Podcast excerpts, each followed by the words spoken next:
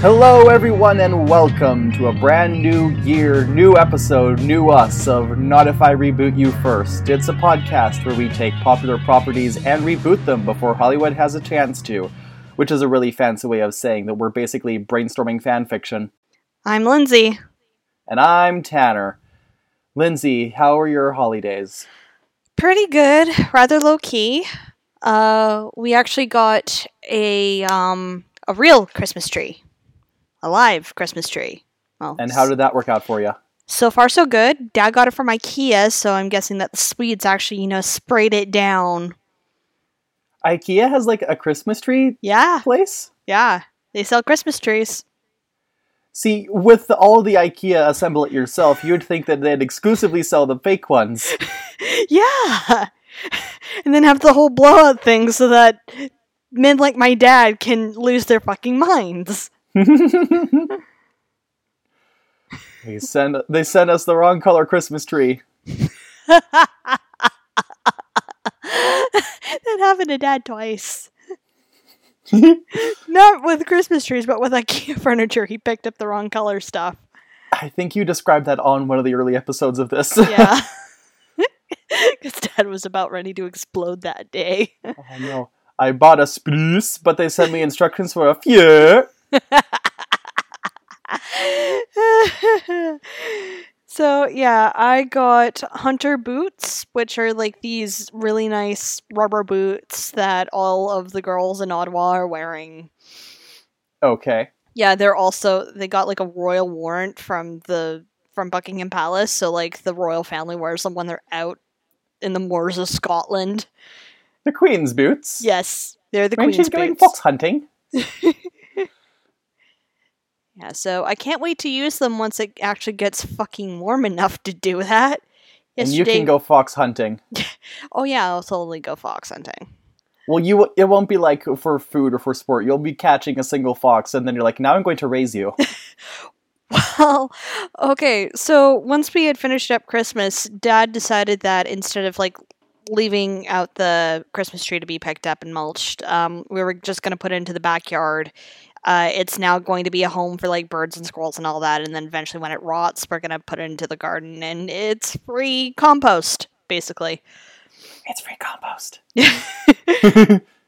and with all of the animals that will potentially come there, maybe we'll find an urban fox.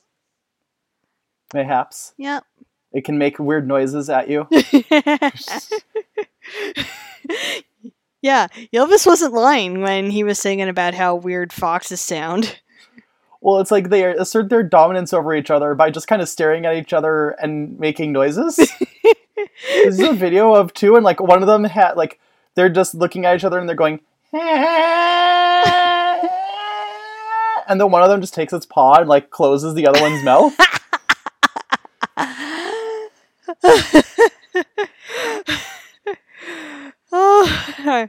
but in any case, we'll definitely attract the a raccoon or two for sure. hmm And then Dad will turn into Elmer Fudd for raccoons. Yeah. they they show up and they look like beggars. they, they have their tiny hands. They're like, please, maybe have some garbage. uh, yeah. So, anyway, how was your Christmas? My Christmas was good. I got to go visit the family. My parents finally followed through on their promise to not get me as many gifts, which I appreciate. Because for the I'm an only child and they spoil me. And for the longest time, I've been saying, please don't get me as much because I'll try and get you guys stuff, and then I I, I try and go beyond your lists of three items combined. and then I'll I'll manage to find something, and they'll be like, "Oh, Tanner, this is so great, yay!" And with their three gifts, and then I'm sitting there surrounded by piles and piles of stuff, and I'm like, "Can you not?" Like, It's embarrassing. That was the benefit of having a younger sibling because we'd had to share stuff. hmm yeah. So I finally, I finally got a small Christmas, and it was nice. I can actually remember everything. Well, not anymore, just because I can't remember anything over a few days. Yeah, But for the time being, I could remember everything that people had given me. yeah, that's good. And Then I spent a whole bunch of money on books for Boxing Day. yeah, I heard. My goal is to have just a cubic meter of children's lit. I might have to start sending you like bankers boxes and all that to put your stuff in to better preserve it. Oh, I mean, I have long boxes Okay. that at some point I'm going to be getting rid of a whole bunch of back issues of comics, so I don't need to fill them with that. Yeah. Well, starting to get into this whole archiving thing, I've learned about like there's actual boxes that are like pH neutral or all sorts of stuff that are meant to like help preserve paper stuff because paper is naturally acidic. Yeah. Yeah. And I don't know how those long boxes are made. Hopefully they're mostly pH neutral because dear god that paper that it's made on it tends to be cheap. Oh, I would assume so. Like Yeah. with comic books, they the reason that old comic books are so valuable is because if you have one that happened to be well preserved, Yeah. it's a miracle. And then people act like they can make a fortune off comic books today, and it's Oh, like, God. "Uh, good luck with that. We're looking directly at you, Marvel and DC, in the variant comics. Uh, well, uh, variant comics and like number ones and uh, comics with errors, they might be valuable. yeah, But it is a thing of like that's so long down the line.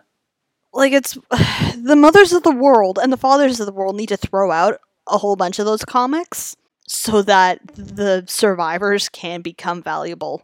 Hmm Like the reason why that first issue of Superman sold for over a million dollars is because there's like maybe three left.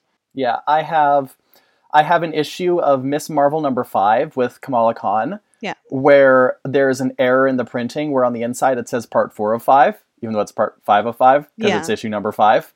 And so it's like I might be able to get a slightly higher price for that because that's like a printer error. Yeah.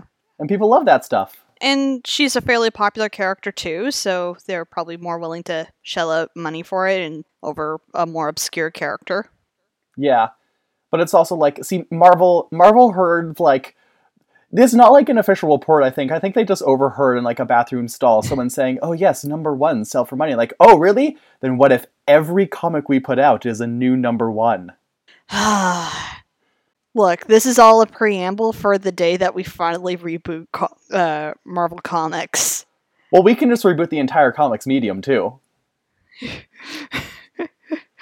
I do love that Unbeatable Squirrel Girl in their second number one of the year. On the front cover it says, Our second number one of the year? What's up with that?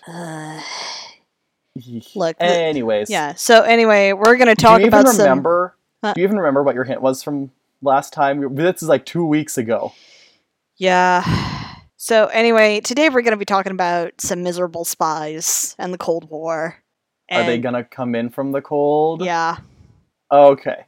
Yeah. I was like, I only, I only know two. I know like three spy things that you like. I actually have like a shelf of espionage novels. oh no, I know you have a shelf. It's just I can only keep track of the big three. Yeah. There's um, the Sweet Life of the Grand Budapest Hotel Man. There's the Cold Boy, and there's the Butcher, the Baker, and the Candlestick Maker.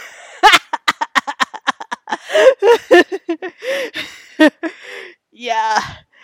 Yeah, Lindsay likes her spy novels. Um, John Le Carre and Alan Furst in particular.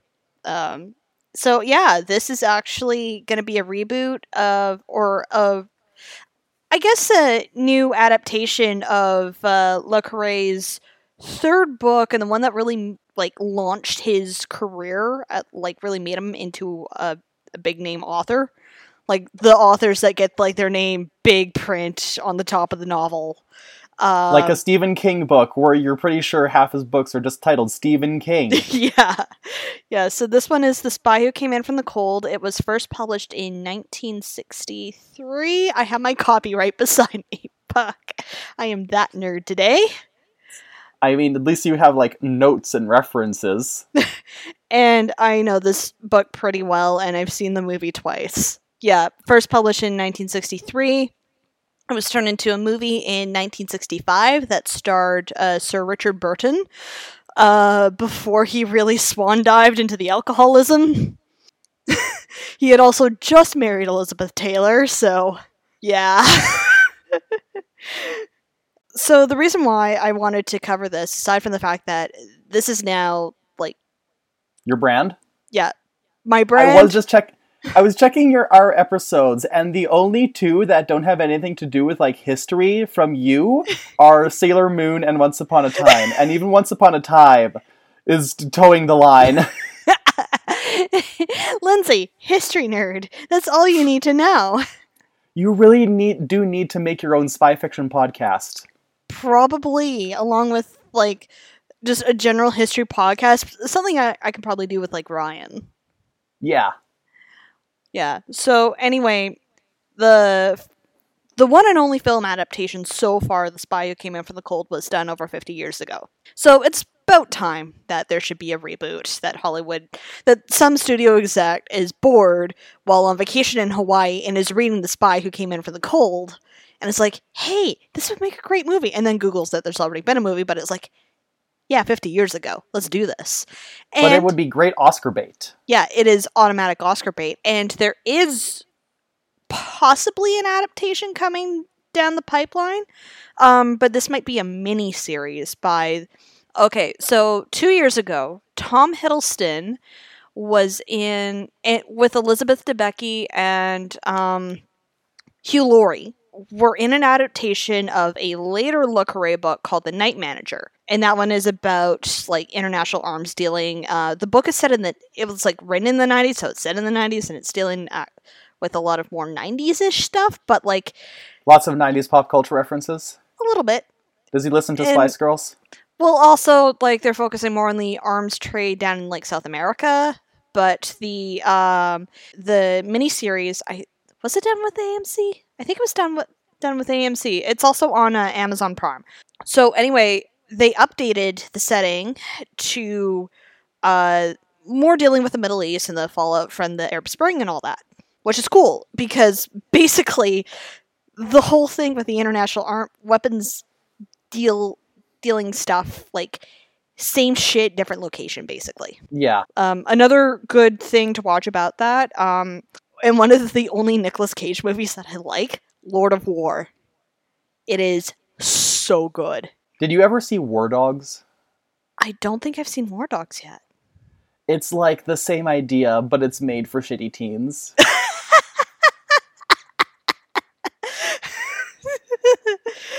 I mean, it's Miles Teller and Jonah Hill. yeah And I know they've branched out into more serious fare, but also it's. Jonah Hill like I don't want to say it's the Superbad of arms dealing movies. What's like one step removed from Superbad? Yeah, Like that it- brand. it's in their wheelhouse.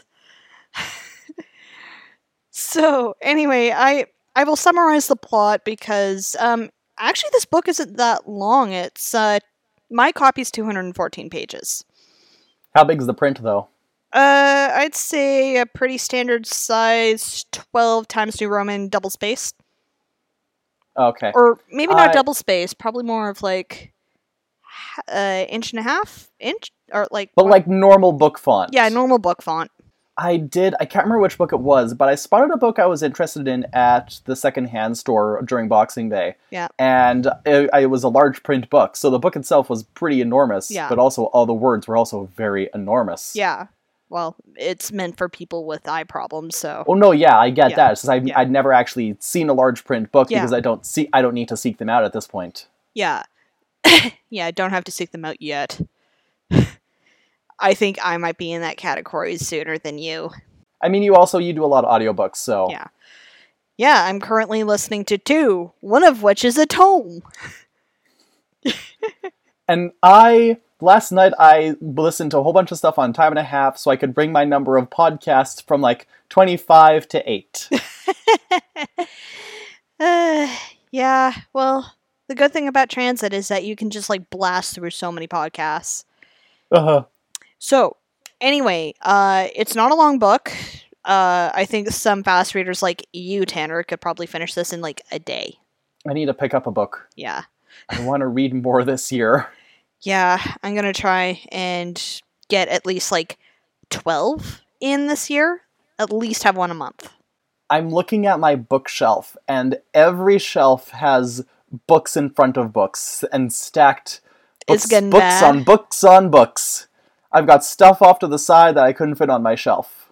Yeah, I know. I I Okay, so the problem with my closet door is that it won't close and because of the way that the house is settled, we're on a bit of an angle, so it's always opening. so I've got a stack of books in front of the door to keep it closed. anyway, plot.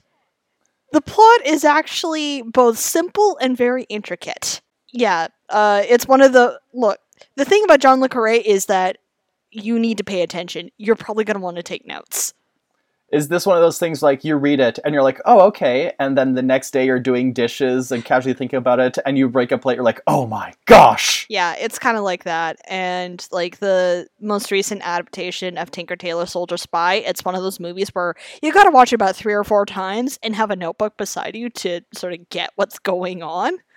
That's the same with Uh, the book is Tinky too. is Tinky Tailor a John Le Carre as well? Yeah, uh, that that's his biggest name one. Um, it was also the start of what's called the Smiley Quartet because he kind of has a universe. Um, The John Le Carre cinematic universe.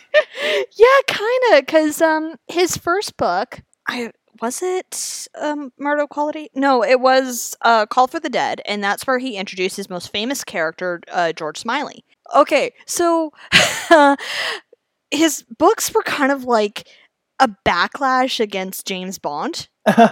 because okay, by the time that specifically uh, Tinker Tailor came out, like Bond had been around for about a decade, and starting to get a bit stale. And Le Carre, who was born uh, David Cornwell, uh, he took on the name Le Carre because he was still working with British intelligence when he started writing. So they're like, okay, you can like publish stuff, but you got to use a pseudonym. Like, duh.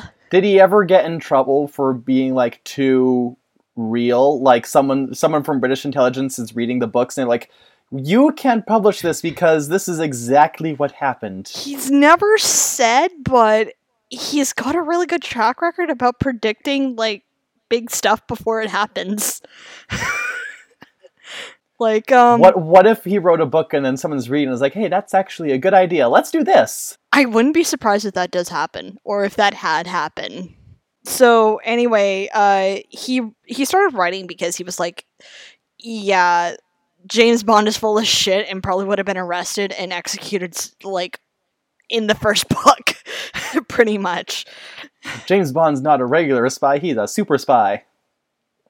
Yeah, James Bond is pretty much like an actual superhero. Yeah. Yeah. So, uh, George Smiley, he's notable for being like a very realistic representation of what spy work is actually like, and he's also a rather dumpy looking guy, very normal, very plain. He's also a fucking nerd. he is like a history and literature nerd, specializes in 16th century German literature, that sort of stuff. He would have been a professor had he not been recruited by MI6, basically. yeah, I was about to say that. Yeah.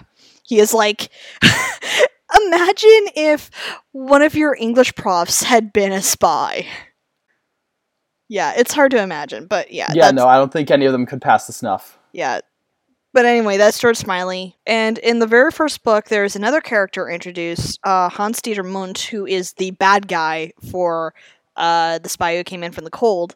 And Hans Dieter Mundt is a piece of fucking shit. Really, he's a German in war fiction who's a bad guy. Shocking. yeah, I know. Um, Wait, is you said this was Cold War? Yeah, Cold War, but Well, still not super shocking, I guess. Okay, let's see. Where does Control talk about Mundt's backstory? It's like fairly early on. um, so Control nodded understandingly. What do you know about Mundt? He's a killer. He was here a year or two back with the East German Steel Mission. We had an advisor with them, Maston. Quite so. Mundt was running an agent, the wife of an FO man. He killed her. He tried to kill George Smiley, and of course, he shot the woman's husband. He's a very distasteful man, ex Hitler youth and all that kind of thing. Not at all the intellectual kind of communist. A practitioner of the Cold War. He's a shitty communist. oh, yeah! Not He like joined- those other fun communists. Yeah, the fun communist is Fiedler, who actually believes in the fucking cause. Mundt is a goddamn wolf. Uh, so anyway, the plot, the actual plot, getting away from George Smiley, who is only in here like maybe a couple pages in total. He plays an important role, but like he's not the main character. He's the Coulson of the Yeah, much. literary universe. He's an unwilling Coulson. Uh, because at this point, um, after Mundt tried to kill him, Smiley's like, "Fuck this, I'm out of here," and then gets pulled into a murder mystery Just up at when a he thought he was out, they pulled him back in. yeah, literally. Because the entire point of Tinker Tailor Soldier Spy is that they've realized that they got a fucking mole at the top, and only Smiley, who is outside of the entire thing, can fucking find this mole. So, anyway, the main character in this one is Alec Leamas, and he is an intelligence officer working at the East Berlin, or he's working in West Berlin, but he runs agents over in East Berlin. And uh, one day he realizes that, oh fuck, our covers are blown. We gotta, like, abort, abort, get out of here. The opening takes place at Checkpoint Charlie. Uh, it's one of the famous crossings in Berlin to get from east to west and west to east. And he's waiting for his guy, uh, Carl, to come over. And um, as he's watching Carl come over on a bike, Carl gets shot. Just right in the middle of the street. Carl. So, yeah, That's why you always wear a helmet, kid. Leamas is like, well, I'm fucked. and gets sent back to London. I mean, I to, feel like of course. The, with the very little, with the very little that you've told me of Smiley, Smiley was probably also like sitting in his like parlor. He just looks up, it's like, oh, I am fucked. yeah, He has a sixth sense for knowing when things are about to go to shit. and Smiley's only in this a few pages. But yeah, Leamas is the one who's like, oh god. So he gets flown back to London and has to talk to Control. Control is the guy in charge of MI6 in this world. Because the Isn't people that in- also the organization from Get Smart? Well, that's because it's okay. I should clarify this. So, MI6 is actually the Secret Intelligence Service. It's called MI6 because back during World War II, that was kind of like its designation on org chart on organization charts. What does the MI stand for? Uh, military intelligence. Oh, okay. Yeah. So MI5. You know what I thought it stood for. Huh? You know what I you I bet you know what I thought it stood for. Mission Yeah. Impossible. Yeah. So MI5, uh, they're counterintelligence. They're more focused on what's going inside of the UK. Uh, the Secret Intelligence Service, they're more focused on everything outside of uh, of the UK. Are there any other numbers? Um, I think so, but I don't know what they are, and it's probably good that I don't.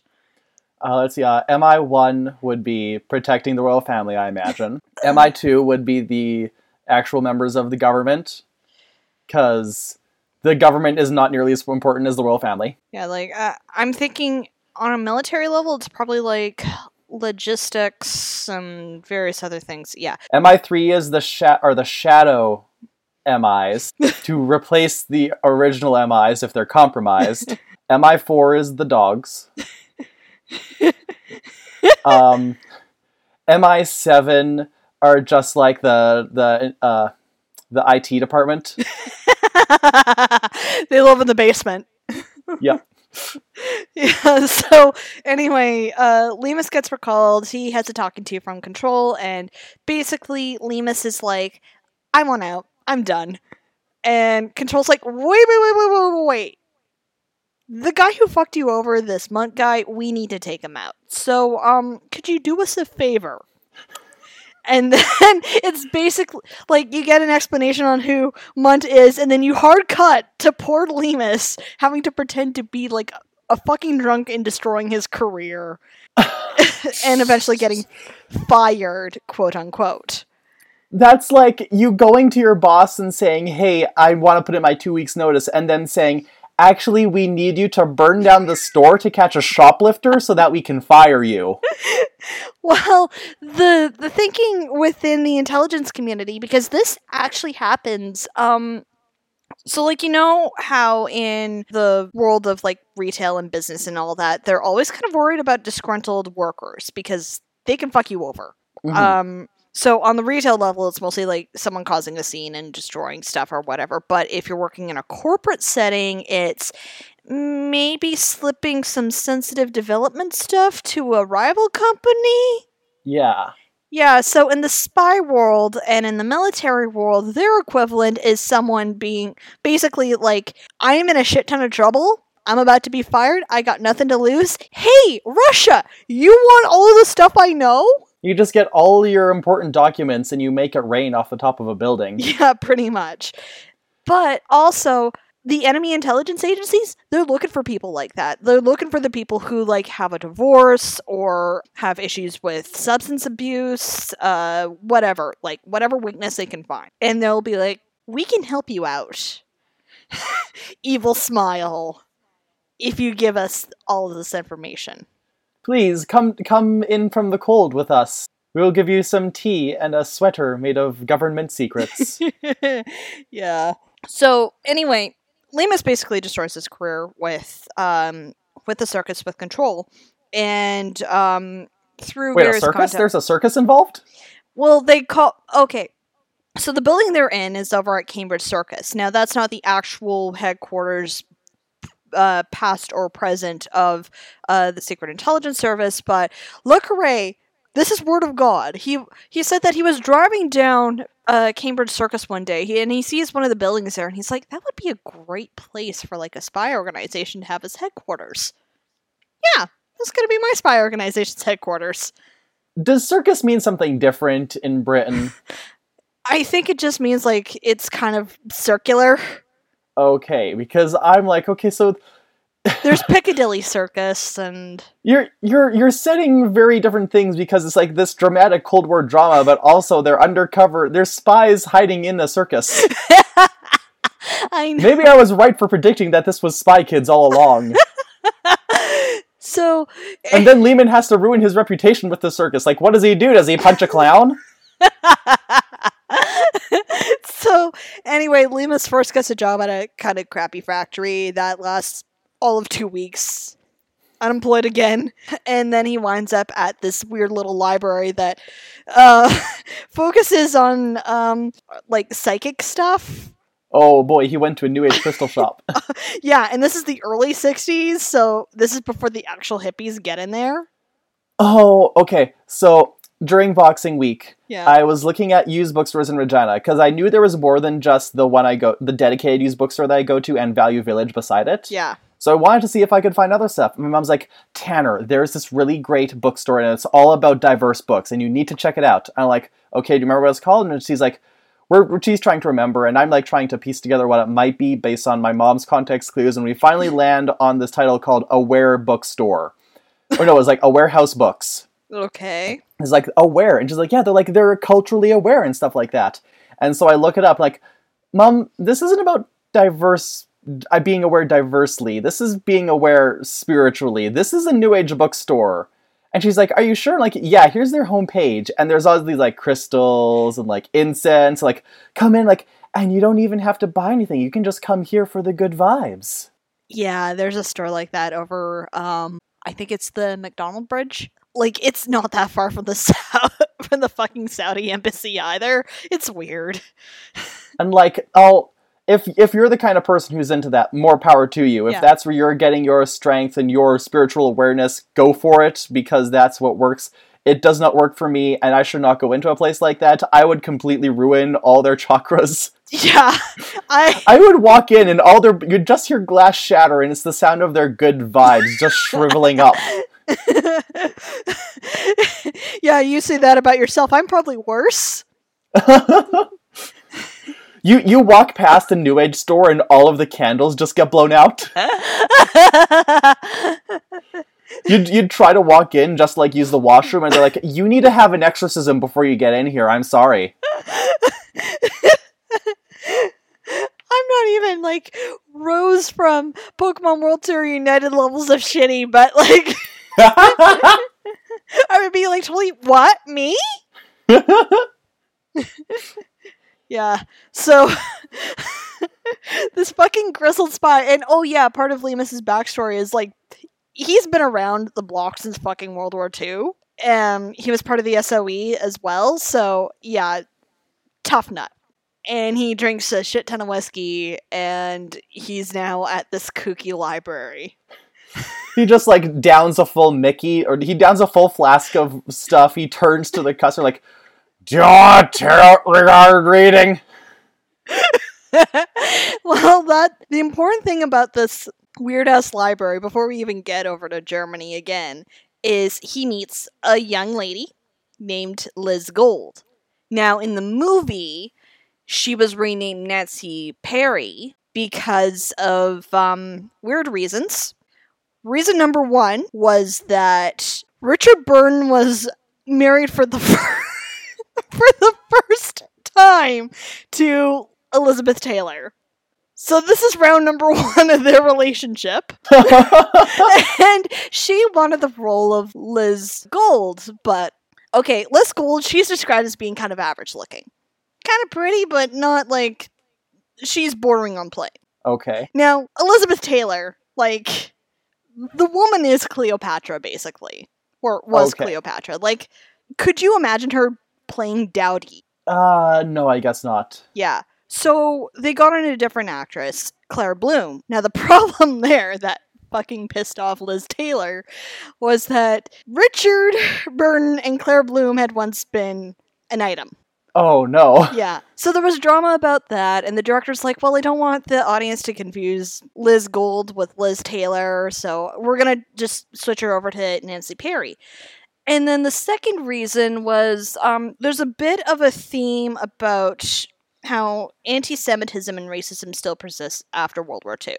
I was gonna guess is gold shor- a shortened form of Goldman or something Uh, like that. no, her last name is just Gold, but she okay. is in the book. She is Jewish. Yeah. um like she's part of the she's part of the communist party as well and um yeah i know there's implications and all that but like whatever Well, I, I would understand. I can kind of understand how that would win a lot of Jewish people over after the World War because, it, like, they were enemies of the Nazis. So yeah, they're going to be down with that, and it probably did not work out well for them. But definitely at the beginning, yeah I can and understand. there's always been unfortunate implications but when you have a jewish person who's also a communist because there's been a long association thanks to fucking um yeah all the way back to marx actually because his dad i want to say was jewish Just stigmas for both groups getting smushed together, and just the whole. It's a whole mess with Russian Jewish people, anyways. yeah and Uh, so it's oh yeah, a whole bunch of, bunch of bad stuff happening. Yeah. But like, I can understand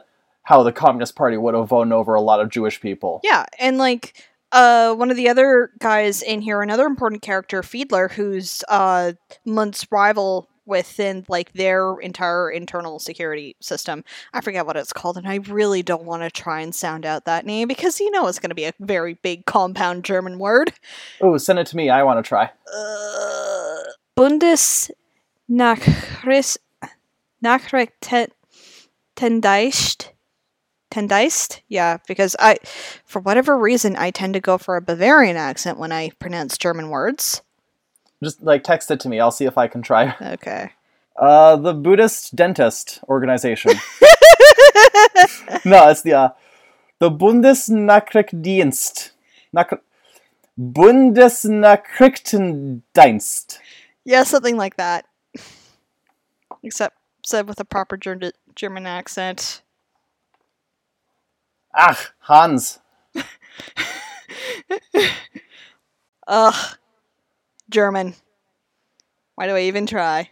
As much as I complain about French, particularly how they um how they count numbers, especially past 69. Yeah, I know. I know. I know the jokes about that, but like trust me. No, I'm I'm just thinking of I am thinking about the French counting system, how it's like two thirties, three twenties and nine, three tens, a twenty, and another twenty. you have to do actual math to count anything above 69. it's like someone had a stroke at when they were figuring out the French numbers. what year is it? Well, it's sixty times five hundred minus eighty-one. So, yeah, he meets Liz Gold. She's a party secretary to the local Communist Party, Britain. And Mhm. they hit it off. Like, okay, yeah, there's a bit of a May December thing going on because Leamas is about 50 and she's in her mid 20s. This is the early 60s. I can fly with it. Free love, man. Yeah, and It's the new age. and besides, for the plans of control, they actually didn't need to start an actual relationship. All they needed to do was just meet. And that's enough. Yeah, that was enough for them. Hmm. It was just like guilt by association sort of thing. So Man, yeah, they, that kind of guilt by association stuff was wild back in the Cold War. Oh, I don't know how we managed to get out of that because it's like, oh yeah, you b- breathed the same air as a communist. Now you've been indoctrinated by them. yeah. So anyway, they have their relationship. Leamas actually has a bit of a sick episode for a while because I get the I guess the booze really got to him. Like okay, you know the whole 27 club thing? Um I actually heard a theory that like by the time you hit about 27 your body it just starts being like no, you can't get this drunk again. Oh no! So I only have like one good year left. Yeah, no binge drinking after that. Okay. or doing drugs or whatever because yeah your body start it that is the slow decline into middle age so I'm o- I'm only reserving alcohol for special occasions Yeah. now. yeah you're not like me Yeah, you you have even less time than me for that. You're gonna have to start cutting down. Mind you, my mom has exactly three ounces of wine when she gets the chance, ah nice and when it's when it's been a real tough day, she has four ounces. ooh scandalous well they also say that red wine is good for you so there um Well, yeah, because it replenishes your blood. us winos are all secretly vampires No, like, do, don't you remember, like, the, the top Middle Ages scientists, where it's like, if you sigh too much, you're losing blood. How do you replenish it? Well, you drink a lot of red wine. Yeah. The Middle Ages were great. So anyway, um Leamas eventually gets fired from this job too after not showing up. And then that's when the actual plan starts kicking into high gear, uh, where he's told basically by control and Smiley that, okay, now you're gonna have to do something to get to like do a short stint in prison. it's just to seal the deal. It's to make sure that these guys, these East German recruiters, are gonna be like coming to him like a fly, like moths to a fucking flame. Like flies to a piece of shit. Yeah. And we need you to look as shitty as possible. Yeah. So Can I ask? I, I do need to ask. Does it take this long in the book for the actual plot to start, or has it just seemed that long because we keep getting caught up on the New Age stuff? because we keep getting caught up on the new age stuff. Remember, this book, at least my copy, 214 pages. And we're on what, page 12? No, I'd say we'd be about maybe just a little bit before halfway. Okay, no, that is still, even if it's only a 200 page book, if it takes you 100 pages for the plot to start, I think you have pacing issues. Well, actually, this is all part of the plot. Okay. Yeah. That's the thing about this book is that it's the whole like build up to getting to Germany and then various stuff happens and then the denouement not even the denouement. The climax is actually fairly short. And actually the stint in jail, like it's like maybe a couple pages. So basically what Leamas does is he he assaults a, a grocery store clerk. Why? They did nothing wrong. why not? Why not insult like a politician or something at least? Because he only needed to go to prison for like two months. I mean, if you assaulted a politician, it'd be more convincing, though. Yeah. So The anyway, first half of this book is like just a very unlucky sitcom protagonist. yeah, this would be funny if it did didn't end the way it did. It's like it's Jonesy from 6teen, except he's a 60 year old br- dis- uh, Disillusioned British Brit. spy. Disillusioned British spy. Yeah. So anyway, yeah, Leamas eventually like gets out. He gets he gets recruited, and they're like, there's a lot of spy speak. They're not exactly direct about what they're gonna do, but basically the implication is, yeah, we're gonna take you over to the continent. We're gonna get you over to East Germany. You're gonna write articles, quote unquote. Basically, you're just gonna like sit in a house for a while and tell us everything that you know about this whole like banking system and all that that you this banking scheme that you got going on with uh with uh MI6 and someone over in the East German intelligence that we think is one of our moles or one of your guys' moles. We hope they're a mole, otherwise, we're just feeding a lot of important information to someone we're not sure about. Yeah. So Smiley gets he eventually gets flown over and a little bit of a plot point that people miss, but is actually kind of important when you think about it. Um, when he's over, so his plane goes from like Britain to the Netherlands, and then he gets driven over the border into Germany. The person at uh, at customs is like, "Hey, there's about two weeks left before you have to renew your passport. Do you want to like do that now or later?" And he's like, "No, no, I'll be back in Britain before uh, it's expired." Kind of remember that. Yeah, uh, that sounds like it's going to be important, Mr. Cold War Division of Germany boy. yeah, so he goes over and uh, he starts getting interrogated. Like, it's a series of interrogations along the way, sort of like preliminary stuff. That's where he meets uh, Fiedler. And Fiedler is the main rival to Mundt within the whole German intelligence apparatus. They ha- fucking hate each other because Fiedler is Jewish and he's a true believer in communism. This is something that he wants to happen, whereas Mundt, as stated before, he is a pile of fucking dog shit.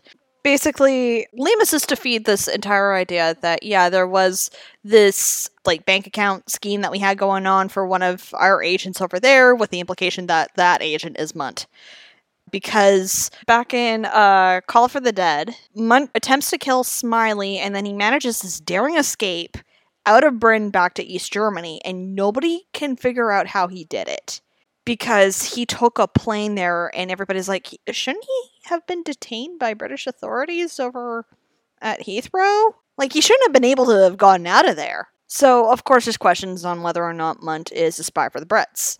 Spoilers, he is! Oh. Yeah, so I'm So just gonna he's like the spy spoil- who came in from the cold.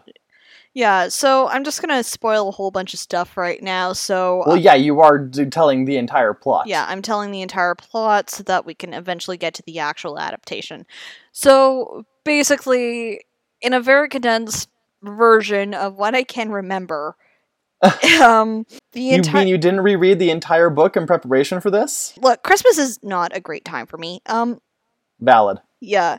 So basically, the entire thing is that uh, Fiedler suspects that Mundt is a British turncoat, which he is.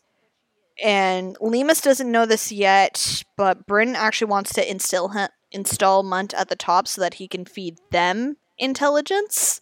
Their entire plan is actually to discredit Fiedler because Fiedler's getting too close to the truth. Now, Liz gets Liz's entire purpose, like sadly she is gonna be fridged. Well, both she and Alec are gonna be fridged.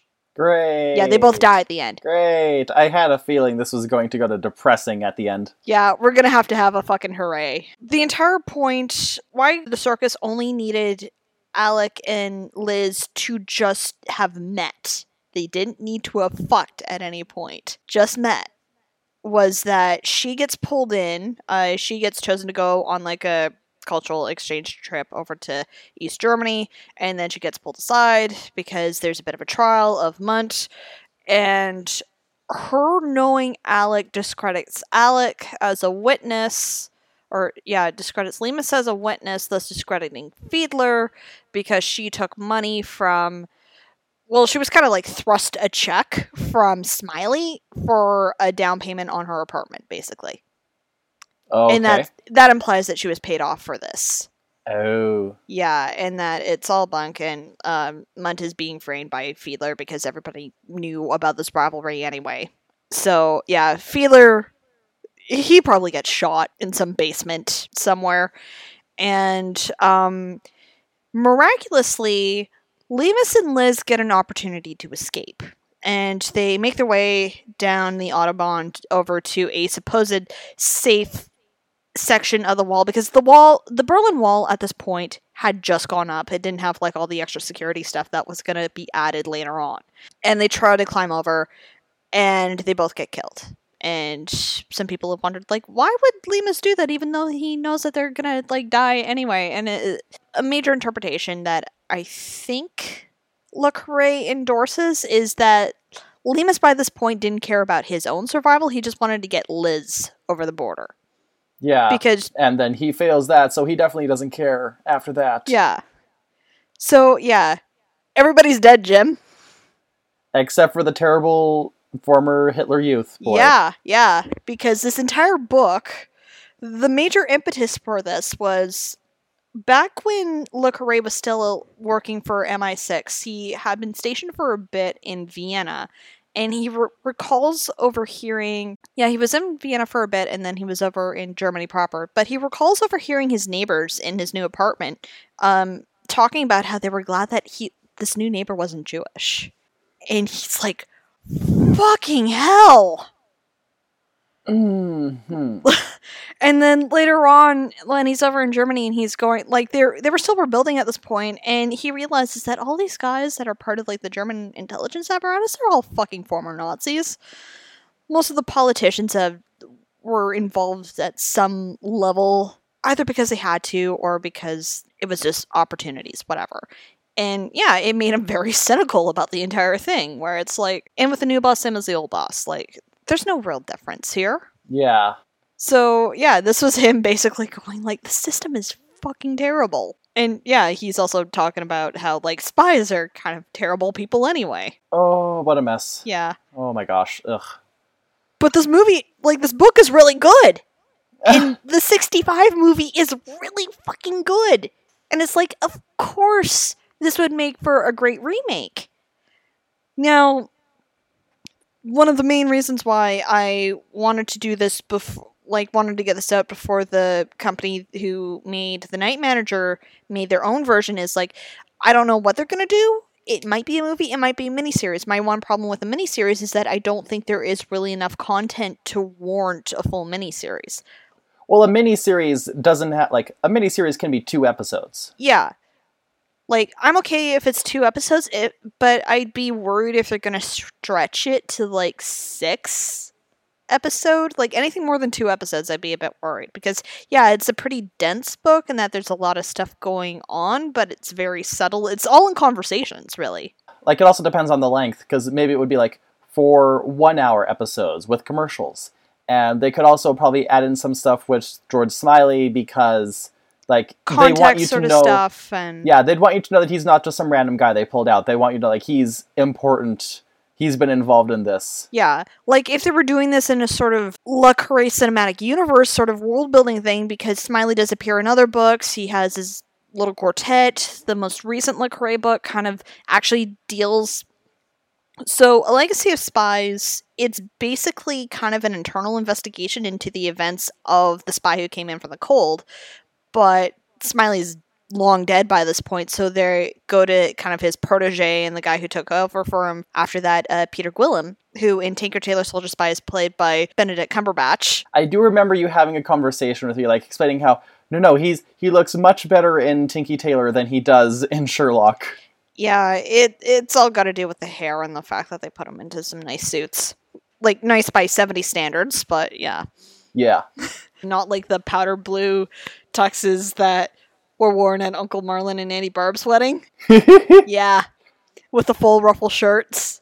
oh, imagine spies wearing those. Yeah. No wonder they had to hide their operations inside a circus. So yeah, this is a downer. Remember when I was reading it on the ride back from um, Animathon? Yeah, and I ended up like damn near throwing the book on the floor because like I knew how this was gonna fucking end. it was still like a fucking knife to the fucking gut. Like yeah, Yeah. Oof. yeah. So, how would you cast it for the remake? I had been thinking about someone like Aidan Quinn for Leamas, but I think he might be getting a bit too old. And then I was recently looking at um I was watching some, some stuff about uh, Star Trek Discovery and I realized, oh fuck, that's Jason Isaac. Jason Isaac could make for a good Leamas. Yeah, that could work. Yeah. And then I was thinking for Liz because she's supposed to be like yeah, I, I basically said kind of dowdy, like she's a bit on the tallish side. She like she's pretty but like nothing sort of like outstanding. And I thought like okay, Claire Foy, she is gorgeous. But I think she can like put her into the right clothes and yeah, she can look pretty dowdy. Oh yeah. Yeah, she can it, like she played the queen. She actually she Isn't she also playing Lisbeth now um, from one of the Millennium Trilogy movies? Oh, let me check that. Let's see. Yeah, she is. Oh wow. That's a kind of a 180. Yeah. She was also Anne Boleyn. So that's another reason why I like her. I like a lot of actresses who played Anne Boleyn. Well, also Hollywood. Let's be real; they have a certain idea of dowdy, which is like, oh, a woman with slightly less makeup. Yeah. What? What? Yeah, like she's still probably gonna look really good, but like just put her into like the right sweaters and she was also in Vampire Academy. Huh. Okay, so then she must have been playing like a teacher or something. Yeah, uh, Sonya Karp. I don't know. Yeah. I don't know anyone from Vampire Academy. Yeah. I'm just assuming that it takes place at a school. Yeah. I remember like seeing like Vampire Academy was one of those books that I think predates Twilight but got a real big boost from Twilight or maybe it did come out after Twilight. I think Vampire Academy came out after. I think Vampire Diaries was before. Yeah, Vampire Diaries was way before. $30 million budget. Oh, crap. So, that movie had a $30 million budget. It made back 15.4 million. Oh, girl, no. Well, apparently it was kind of a bad movie. I honestly should read Vampire Academy because I think it would make for an okay TV series. I'm just looking at this poster. It's so. It is bright green Yeah. filter over the two girls, and in bright pink it just says, They suck at school. Uh, yeah, the marketing From the really director of. Mean Girls and the writer of Heathers. Are you sure? Like, are you sure? Those are the people who made these? I wouldn't be surprised if there was a shit ton of executive meddling. I mean, I'd understand. You see those movies, and it's like from the creator of Finding Nemo, and it's like the executive producer who had the least amount to do with the movie. Uh, yeah. So anyway, the spy who came in from the cold. I'm not too sure who would direct, but I definitely want someone who has a good grasp of how to use um, light and shadow and all that. Good artistic director too for the Mhm. sets. I want Germans to play the Germans because duh. And they're widely available. Like I would almost, oh god, I feel so sorry for Daniel Brühl because he might be pigeonholed into playing villainous Germans. a bit too much. Sorry, Daniel, but you're just too, you're too good at being bad. Yeah, like he's the right combination of like charismatic enough to play a good villain and fairly pretty. And Mundt in the book is described as kind of good looking, so yeah.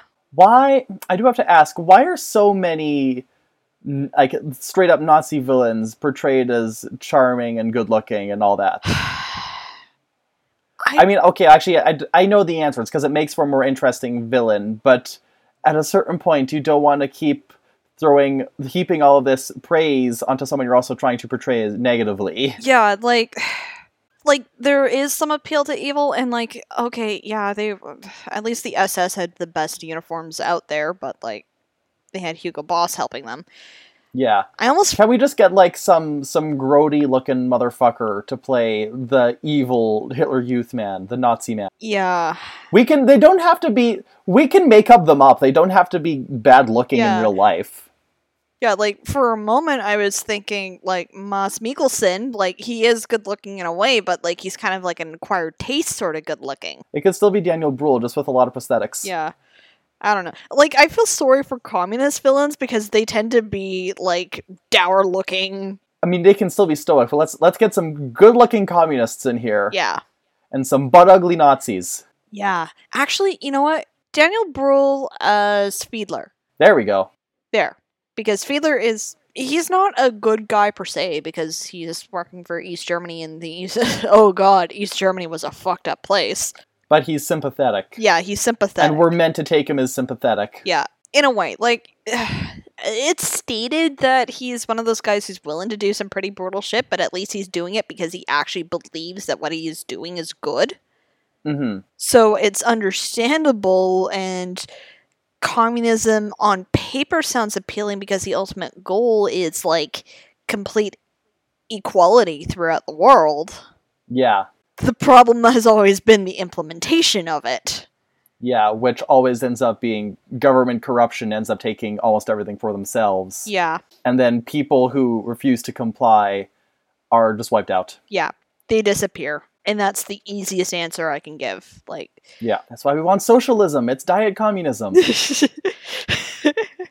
yeah, like there are like I am all for like agrarian socialism and like some form of anarchism actually, like communities deciding for themselves what they want to do and all that. But yeah, like this one podcast I listened to, yeah, it was the Bastards podcast. They were talking about this uh one guy and the host had a really good point about how all ideologies are going to have some blood on their hands at some point Yes. because there are going to be those people who take things too far or who are willing to take them to places that they really should not be taken to. The road to hell was paved with good intentions.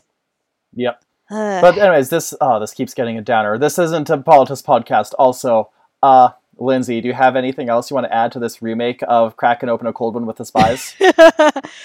um I would really like to be able to film on some locations or at least like actually yeah, you could film a lot of this in Germany proper. Like east uh the eastern states of Germany because okay, the thing about uh, there was a big gap in the urban development of West Germany and East Germany during well, the yeah, Cold I War. can imagine. So, um, a lot of Eastern Germany is actually fairly rural, and it's got a lot of older buildings and all that really neat stuff. Plus, you know, bunkers all over the place, so you can have so much fun with that. So, yeah, I would love this to be filmed mostly in Germany. And good soundtrack, and good acting, and I think you've got like an Oscar, please. Or an Emmy if it's a miniseries. Yeah, this is the stuff that the people who hand out the awards like just eat up. An Oscar, an Emmy, a Golden Globe, a BAFTA. Oh, yeah. Enough British actors, you're gonna get a fucking BAFTA. BAFTA doesn't sound like a word that you can pronounce with a British accent. Yeah. BAFTA? Would you would you like a BAFTA? Yeah. Get someone from the south. I want a BAFTA. so, uh, do you have a fucking hooray? Um, my fucking hooray!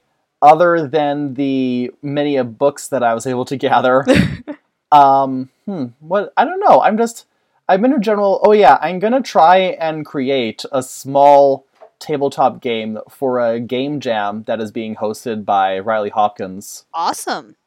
um, where you have to make a game inspired by a music album. And I wasn't sure if I wanted to do anything at first, but I was like, you know what? I think I'm gonna make something out of Avril Lavigne's debut album. well, a lot of teen angst and identity and punk rock. yeah, and it does slam. Or It does. Yeah, it slaps. It slams, it slaps, it bops. Yep. Same with their second album, not Well, see, her her second album is a lot more about love songs. I mean, there's plenty of love songs on the first one too, but we I could also interpret them as like society. Yeah. Like we live in a society who, which is very similar to maybe a shitty boyfriend. So go away. yeah. I'm gonna hang out with my friends. I'm gonna wear a skateboard and a tie. yeah. You can't tell me what to do, man. See you later, boy. Yeah. Let's see. What did I do? I Oh yeah, I finally got to see with dad um Peter Jackson's uh World War 1 project They Shall Not Grow Old. Huh. So, um for those who are unaware of what Peter Jackson's been doing for the past few years, um so just before t- or yeah, it was in 2014 the uh, Britain's Imperial War Museum, their premier military museum, approached him and is like, "Hey, do you want to do a project for our 1418 project? Like, it, they're getting a whole bunch of artists to do stuff about the First World War." He's like, "Yeah, sure." Like his grandfather was a veteran of the First World War. Uh, his partner Fran, she, uh, two of her uncles were killed during the war, so they were very interested. And Peter Jackson's always been interested in the First World War. So what he got was like their entire archive of film footage from the First World War. And he basic he and his team down in New Zealand basically remastered the stuff. They colorized it. They fixed the pacing of it because the cameras at the time you had to crank them. So like the frames per second, the FPS was all over the place. you had some that were really slow. You had some that were really fast. Yeah, kind of crazy like that. And then he brought in lip readers to try and figure out what the guys were saying on camera. And once they kind of figured out what they were saying, he brought in different voice actors from different parts of England to interpret what they were saying, to like actually give voice to them, and then Jackson managed to uh, also get a lot of um, audio recordings of veterans of the First World War that was taken by the Imperial War Museum in like the 60s and 70s. He cleaned it up and all that and added that so that they could like narrate their stories. And it was just like going through the experiences of British soldiers on the Western Front during World War One from the beginning to the end. And it Oh was wow, super cool. nice. Yeah. And I would like to see more projects like that. Yeah. And less hobbits. Oh yeah, one of the cool things that he mentioned because like at the end of the movie there's a 30 minute bit where they go into like the actual like how we did this. And he talks about how they noticed um, that a lot of the guys, when they realized that they were being filmed, they would kind of like stop and stare at the camera because their situation was like they knew what film cameras were, like they had taken pictures and all that, and they knew what a movie was. They probably went to the cinemas fairly regularly at the time. They had just never seen like the actual setup movie camera. Yeah. So there's a lot of like just looking and being like, oh, that's cool. Hi, mom. they have the same reaction people do today. It was like, oh, is this a video? oh, it's a video. It's not a picture. Oh, snap. Yeah. So yeah, that's my fucking hooray. Yay. Yay. All right. And also, Lindsay, where can people find you on the internet? I can be found at Lindsay M476. That's Lindsay spelled with an A, and you can get to all my different media bullshits from there. Uh, Tanner, where can people find you? You can find me on Twitter at Sparky Upstart. You can find me on Instagram at Sparky Young Upstart. And you can also find this very podcast on Twitter at N I I R Y F Pod, which is the letters for Not If I Reboot You First, and it's pronounced Snarf. And you can follow this podcast on Instagram at Not If I Reboot You First, all one word. Um, the hashtag is also N I I R R Y F. I did it! Narf. Yarf! And if you guys have any uh, questions, comments, criticisms, critiques, or suggestions for reboots, or if you'd like to be a guest, because we're always accepting guests, we haven't had any yet, but we're trying to figure out scheduling for a few at the moment, so hopefully that'll happen. Actually, I'm pretty sure next week we have a guest on account of Lindsay, you're not available. Yeah, So uh, next week, I don't know what the topic will be, but you'll get to hear some reboots from our friend Duncan. yay! So, um, I guess so. I guess we don't really have a hint for next time. Yeah. I was you know, okay when I was editing the Spider Verse. I realized we didn't really have a segue into ending it. Yeah. We just kind of stopped partway through talking about Power Rangers. Yeah. Whoops. But I, th- I think we managed to segue this time. Yeah. And now we'll segue into the outro. Goodbye. Bye! Bye.